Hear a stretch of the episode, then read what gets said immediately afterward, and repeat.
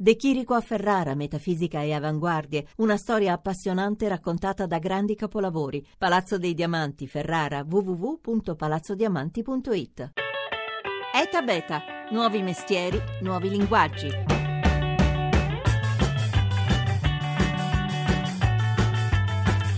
Cosa resta di noi su internet quando non saremo più di questa terra? Chi avrà accesso alle nostre mail, alle nostre password, ai segreti che celiamo nel nostro computer? E che ne sarà della nostra permanenza sui social network e sui motori di ricerca?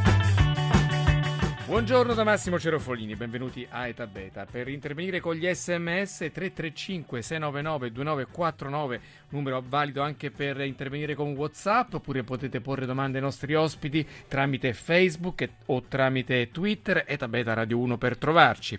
Con internet oggi la morte non è più soltanto un fatto privato o comunque un fatto ristretto ai giorni del lutto. Con internet la morte è qualcosa capace di rimanere nella disponibilità collettiva e per sempre. È la vita digitale che ci sopravvive. E per capire le dinamiche di questa nostra eredità telematica è con noi Oreste Pollicino, docente di diritto dei media all'Università Bocconi. Buongiorno professore. Buongiorno. Allora, abbiamo visto con i recenti fatti di Parigi, con le bacheche di Facebook eh, che hanno omaggiato le vittime delle stragi e in qualche modo porta questo evento a una riflessione su come cambia il nostro modo di elaborare il lutto, come cambia il nostro modo di percepire la morte dei nostri cari. In che modo internet ci sta trasformando questo rapporto con la morte? Ma guardi, eh, come diceva giustamente lei, eh, l'elaborazione del lutto non è più un fatto esclusivamente privato o comunque intimo. L'elaborazione del lutto diventa un qualcosa di collettivo e soprattutto condiviso. Il, I social network ci spingono alla condivisione non soltanto delle buone notizie, ma purtroppo anche delle notizie più terribili come quelle della morte. Ed evidentemente questo crea tutta una serie di regole che debbono essere poste per capire che tipo di impatto possa avere la morte e il lutto nei confronti di chi rimane in vita e di chi ovviamente non ha piacere o forse non ha neanche scelto che sia condiviso il lutto. Quindi evidentemente si crea un problema di contemperamento di esigenze. Da una parte l'esigenza di continuare a fare quello che i social, network, i social network hanno sempre fatto, cioè condivisione e scambio di informazioni, dall'altro quello di far restare privato comunque personale un qualcosa che per definizione è intimo. Ecco, ci sono stati di recente fatti di cronaca che hanno suscitato delle domande etiche molto forti, il caso del padre che non riusciva a far togliere da Facebook le foto dell'assassino del figlio, della figlia che era il suo ex fidanzato e che ha dovuto lottare attraverso i tribunali perché la situazione giuridica è estremamente complicata dal fatto che non sottostanno questi social network a un'unica giurisdizione nazionale. Esattamente, questo è un punto fondamentale. Di fatto noi non possiamo contare su una legislazione unitaria né a livello italiano ma neanche a livello europeo e quindi possiamo esclusivamente contare su quelle che sono le regole che vengono poste dai vari social network, che però avendo una base prima di tutto che giuridica, informatica, al, al, di là del territorio europeo, evidentemente non si sentono minimamente legate a quelle che sono le legislazioni europee e questo fa sì che a seconda del social network di riferimento ci sia una regola diversa per quanto riguarda la permanenza delle informazioni online una volta che è verificata l'evento mortale. Ecco, allora vediamole un po' una per una, quelle più diffuse. Facebook che politica ha nei confronti dei suoi utenti deceduti? Ma guardi, su Facebook io evidenzierei due profili essenziali. Il primo è quello legato al fatto che oggi Facebook dà la possibilità da, eh, da una parte di, di, disattivare evidentemente l'account da parte dei, dei, delle persone congiunte più vicine, dall'altra parte di istituire quello che viene chiamato eh, eh, account commemorativo. Eh, le spiego meglio. Di fatto Facebook dà la possibilità oggi eh, di individuare in vita evidentemente all'utente un esecutore online della sua volontà. Di fatto quello che potrà fare l'esecutore scelto dalla, dalla persona eh, defunta non è evidentemente una completa utilizzazione dell'account Facebook, ma è esclusivamente una serie di minime attività, come quella per esempio di cambiare l'immagine del profilo o approvare nuove richieste di amicizia, ma ovviamente non quello di ricevere messaggi privati, perché questo andrebbe a violare la privacy del soggetto morto. E mm, gli altri Google, per esempio, esempio come si comporta? Guardi, eh, Google ha utilizzato un'esperienza, un'iniziativa abbastanza innovativa che eh, non è seguita da tanti altri, si chiama Inactive Account Manager o in maniera un po' più tetra eh, eh Manager della morte. si fonda su un meccanismo presuntivo. Di fatto l'utente può indicare un periodo di time out dai 3 ai 12 mesi.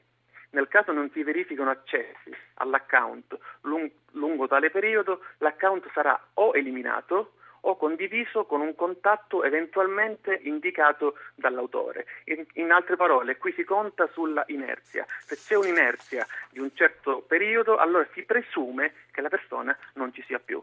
E tutto questo non riguarda soltanto la casella di posta elettronica, ma tutti i servizi connessi a Google, a cominciare ovviamente da YouTube. Senta, eppure ci sono tantissimi siti, tantissimi profili su Facebook che, di persone decedute che sono ancora attivi come se fossero in vita e tante persone vanno lì e ci scrivono sopra delle cose, ehm, il più delle volte sono degli omaggi, ma a volte possono lasciare dei messaggi che il defunto non avrebbe gradito. Allora, per pensarci per tempo, stanno nascendo nascendo su internet una serie di servizi che aiutano le persone a delegare, a, insomma, a mm, stabilire cosa deve succedere tutta la sua vita online dal momento in cui non si è più di questa terra. Benvenuta a Giorgia Migliorini.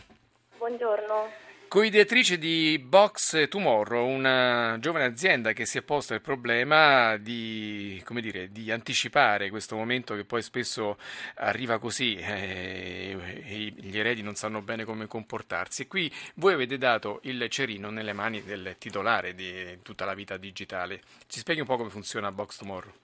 Sì, allora Box Tomorrow è una scatola virtuale che permette di tramandare la propria eredità digitale, lasciando quindi file audio, foto, video, accessi ad account ai beneficiari che si scelgono. Tutto questo nel rispetto della privacy e della sicurezza.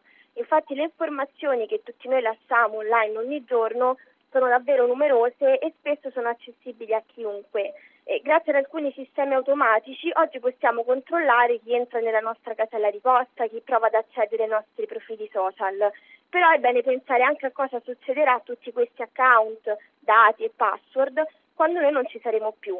E appunto Box Tomorrow nasce proprio come risposta a tutte queste domande. Ecco come funziona. Allora, eh, per, basta registrarsi al sito www.boxtomorrow.com, seguire i passaggi per la creazione del testamento, che appunto sarà, avrà una, una forma, una scatola, e scegliere i beneficiari che dovranno essere un minimo di due e eh, questi beneficiari riceveranno un'email con appunto la richiesta di iscrizione e una volta accettato si inserisce il codice personale che ha ricevuto il beneficiario dal creatore della scatola e una volta che tutti i beneficiari scelti accettano eh, appunto di diventare beneficiari veri e propri, la scatola diventa attiva. Tra l'altro avete una crittografia segretissima che è la stessa che viene usata per le testate nucleari, quindi queste informazioni sono inaccessibili all'esterno. Esatto. Professore ehm, Pollicino, però diciamo, per disporre mh, dei propri beni economici questo, questo sistema e o altri analoghi non hanno valore legale perché, come la vecchia tradizione latina insegna, bisogna che il testamento sia scritto a mano, no? Esattamente, qui bisogna uh, capirsi bene su quello, che, eh, su quello, che, viene lasciato in eredità. Evidentemente si lascia in eredità tutto quello che ha un lascito di carattere emotivo, emozionale e affettivo, possono valere queste regole, ma evidentemente c'è una questione invece legata a rilevanza economica, tutto questo non avviene. E non, e non avvenendo crea tutta una serie di problemi da parte di chi ha invece ha un capitale digitale. Lei pensi tutte le questioni legate al, al, alla musica che viene comprata online, eh, a tutte quelle questioni che possono essere poi anche di interesse e anche di, di attenzione per gli eredi. Eh, è chiaro che il, il, Quindi se oggi compro una canzone su YouTube i miei eredi non la ereditano. Esattamente, e tutto questo è stato oggetto anche di, di, di querel tra personaggi certo, famosi certo, certo. e i social network. Senta, una domanda veloce, le password che abbiamo, chi ha diritto a utilizzarle una volta che non ecco, ci siamo più? Questa, questa è un'altra eh,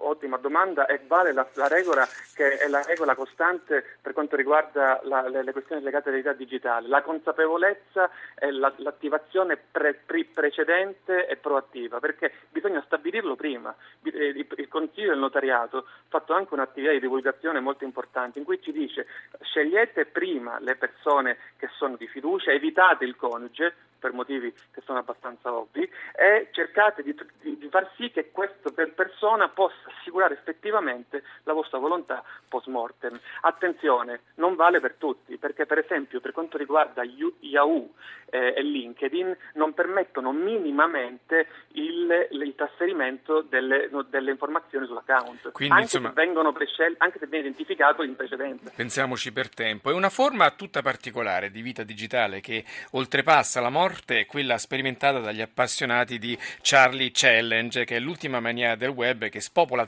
tantissimo tra i più giovani. Si tratta di una seduta spiritica semplificata da riprendere col cellulare e poi caricare su internet. Buongiorno Annalisa Colzi.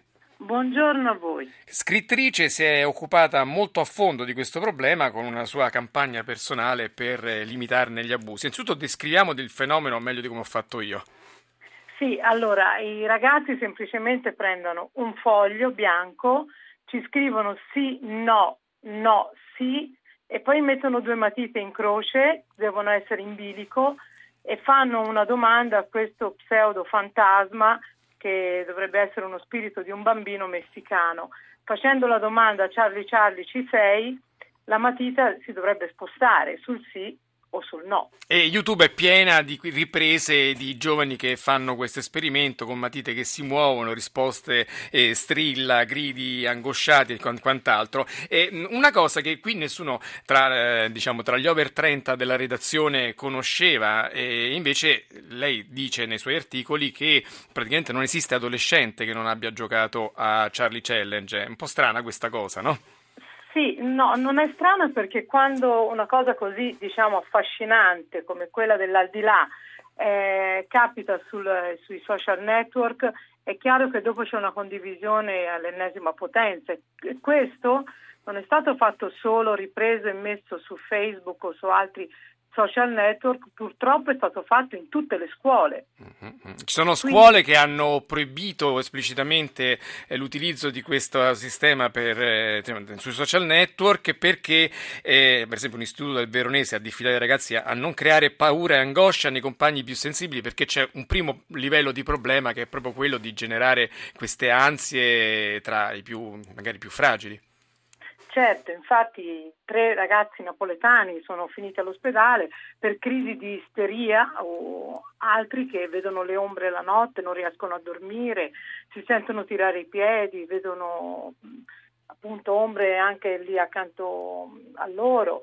Eh, creano un certo tipo di panico, questo è chiaro, anche perché questa matita che si muove improvvisamente pone delle domande. Mm. Ecco, diciamo c'è un dato oggettivo che è quello delle crisi proprio psicologiche che questi fenomeni possono eh, generare. Secondo il CICAP sono soltanto fenomeni fisici facilmente giustificabili dall'equilibrio precario della matita che mm, si muove con un piccolo alito di vento. Secondo lei invece c'è un'interpretazione anche sovrannaturale di questo fenomeno, ce la vuole dire?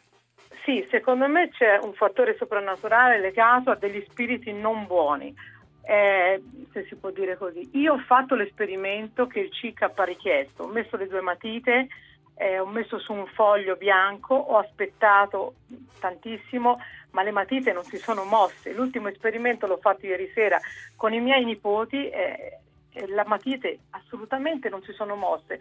Allora se le matite si muovono in altre occasioni in modo repentino, perché la forza di gravità le può muovere lentamente, ma in modo repentino, beh, uno si può chiedere come mai. Bene, allora eh, io ringrazio Annalisa Colzi nella sua attività di blogger, di scrittrice che ha avviato una campagna personale contro gli abusi che questo sistema, questo gioco può creare tra i giovani. E ringrazio anche mh, Giorgia Migliorini, la cui ideatrice di Box Tomorrow, il sito dove è possibile appunto lasciare la propria eredità digitale e grazie anche al professore Oreste Pollicino che ci ha accompagnato, ci ha spiegato così bene tutto quello che dobbiamo fare per occuparci per tempo di questo problema. Oggi la squadra che ha fatto Eta Beta è composta la parte tecnica, il coordinamento tecnico da Gabriele Cagliazzo, in redazione ci sono Mimmi Micocci e Laura Nerozzi, la regia come sempre è di Paola De Gaudio. etabeta.rai.it è il nostro sito se volete riascoltare questa e le altre puntate, seguiteci anche su Facebook, su Twitter, ogni giorno tante notizie sul mondo che innova. Ora ci sono i GR da Massimo Cerofolini, ci sentiamo domani.